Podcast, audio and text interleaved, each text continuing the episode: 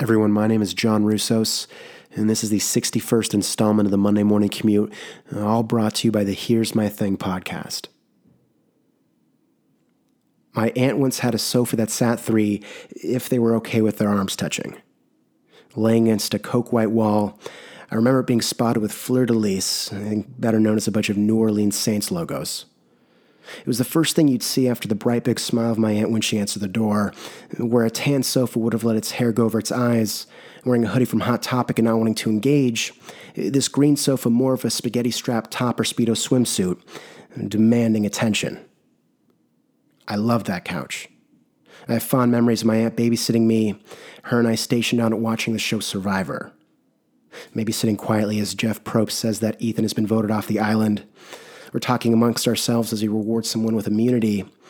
And I was always guaranteed to be with family. I only had positive experiences with my loved ones on that couch. Now, was this emotional attachment enough to lay the foundation for what is now an interest in higher end furniture? The type of furniture that looks like it has a trust fund of its own? The type of furniture that you need a black credit card to buy? I don't know if I'm claiming an interest in the furniture or the lifestyle it comes with, because if I'm able to afford a sofa five digits deep in price, I mean, there's no question I'm eating out every night.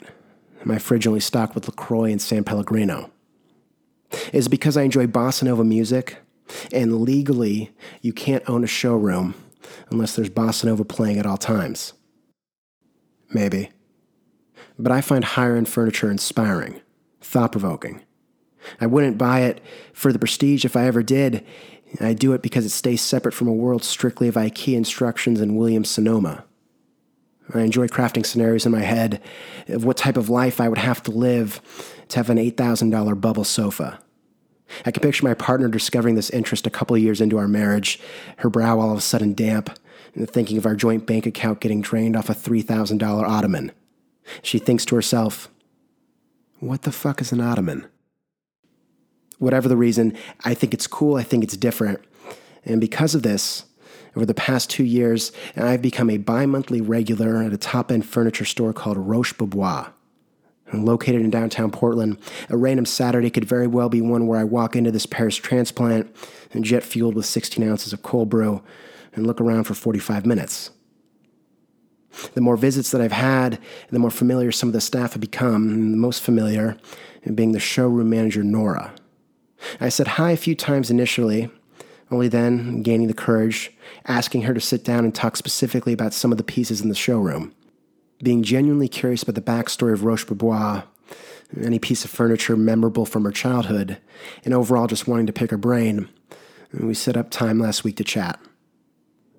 Nora Hernandez is wonderful, the most kind, and I'm going to use one of my favorite words in the world to describe how she dresses and carries herself chic.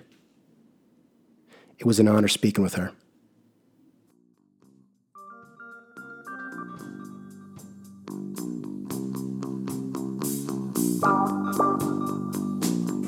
I look the view there. These chairs are incredible. You like it? Oh, mm-hmm. perfect. There we go. Mm-hmm. Awesome. Hello, everyone. My name is John Russos, host of the Here's My Thing podcast.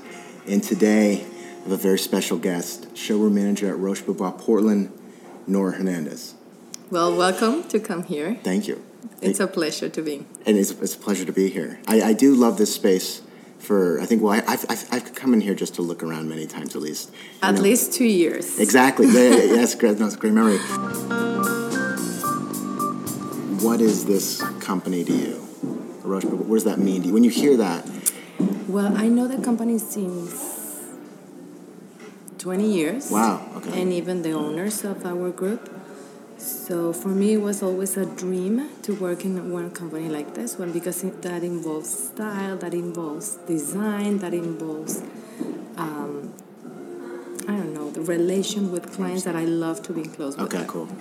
Yeah. So, do you, and how often do you have returning customers? Is it more of a kind of? So once it's for us, our clients are like a marriage. Once yeah. we find them, we never let them go. That's so awesome. Okay, that's great. I like that. I like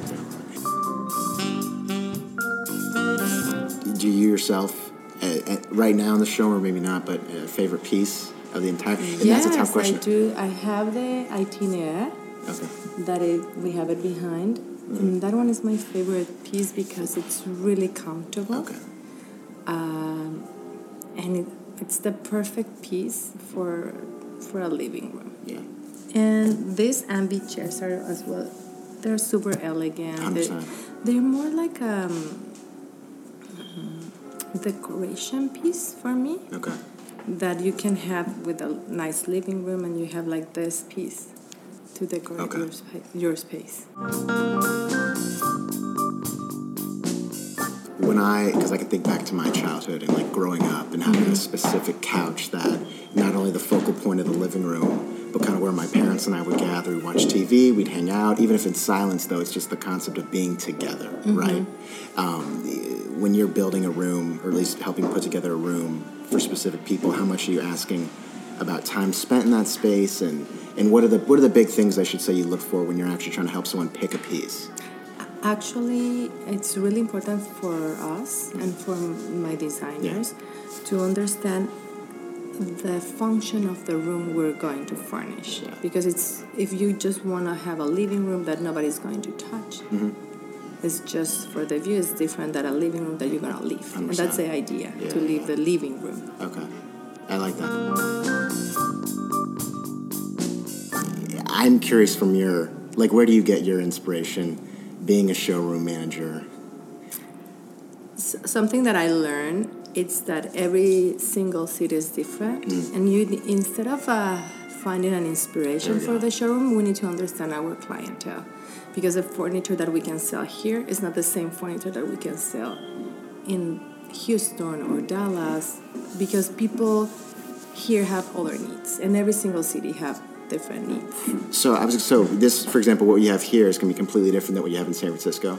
We always have uh, a lot of the same pieces, but because we need to follow a pattern. Yeah, but uh, we always um, try to understand our clientele Yeah, here yeah, yeah. because it's um, it's totally different than in San 100%. Francisco. So we keep some of the pieces that we should have, but as well we choose some special pieces to show to our clientele. Oh, that's here. awesome. Just cater to their environment. Yeah, yeah.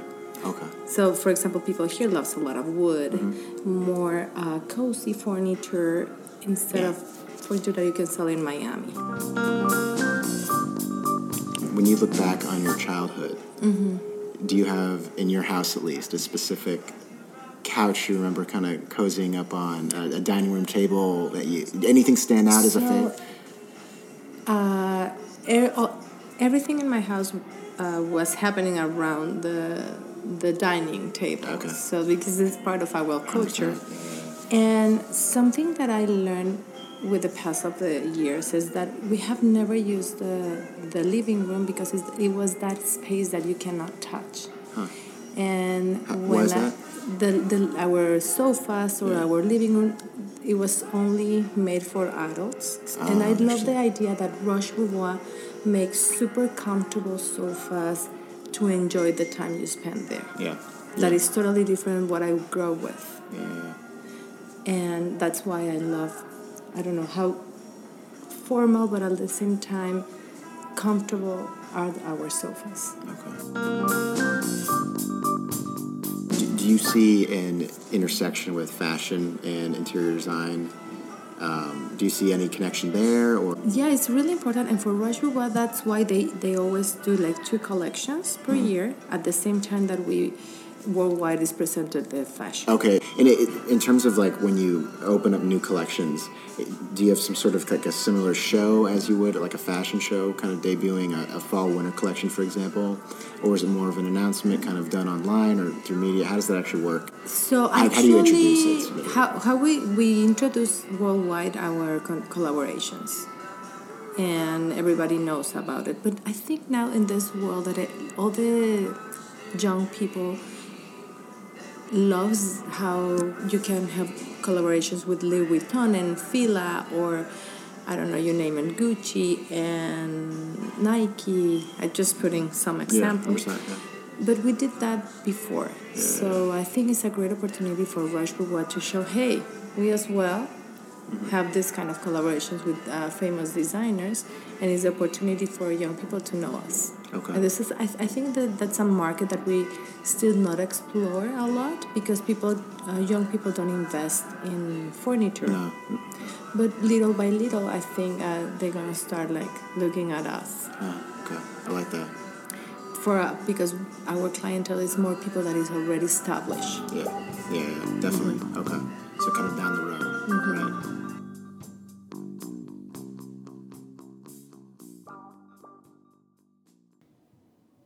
A big thank you to Nora Hernandez of Roche Bobois for taking the time to sit down and talk with me. She's fantastic. And Nora, if you're listening, thank you, thank you, thank you. That was awesome. Everyone, I'm looking at the clock right now, and it is about that time. I hope you enjoyed the 61st installment of the Monday Morning Commute. It was all brought to you by the Here's My Thing podcast. My name is John Russos. Thank you for rock with me. Until next time.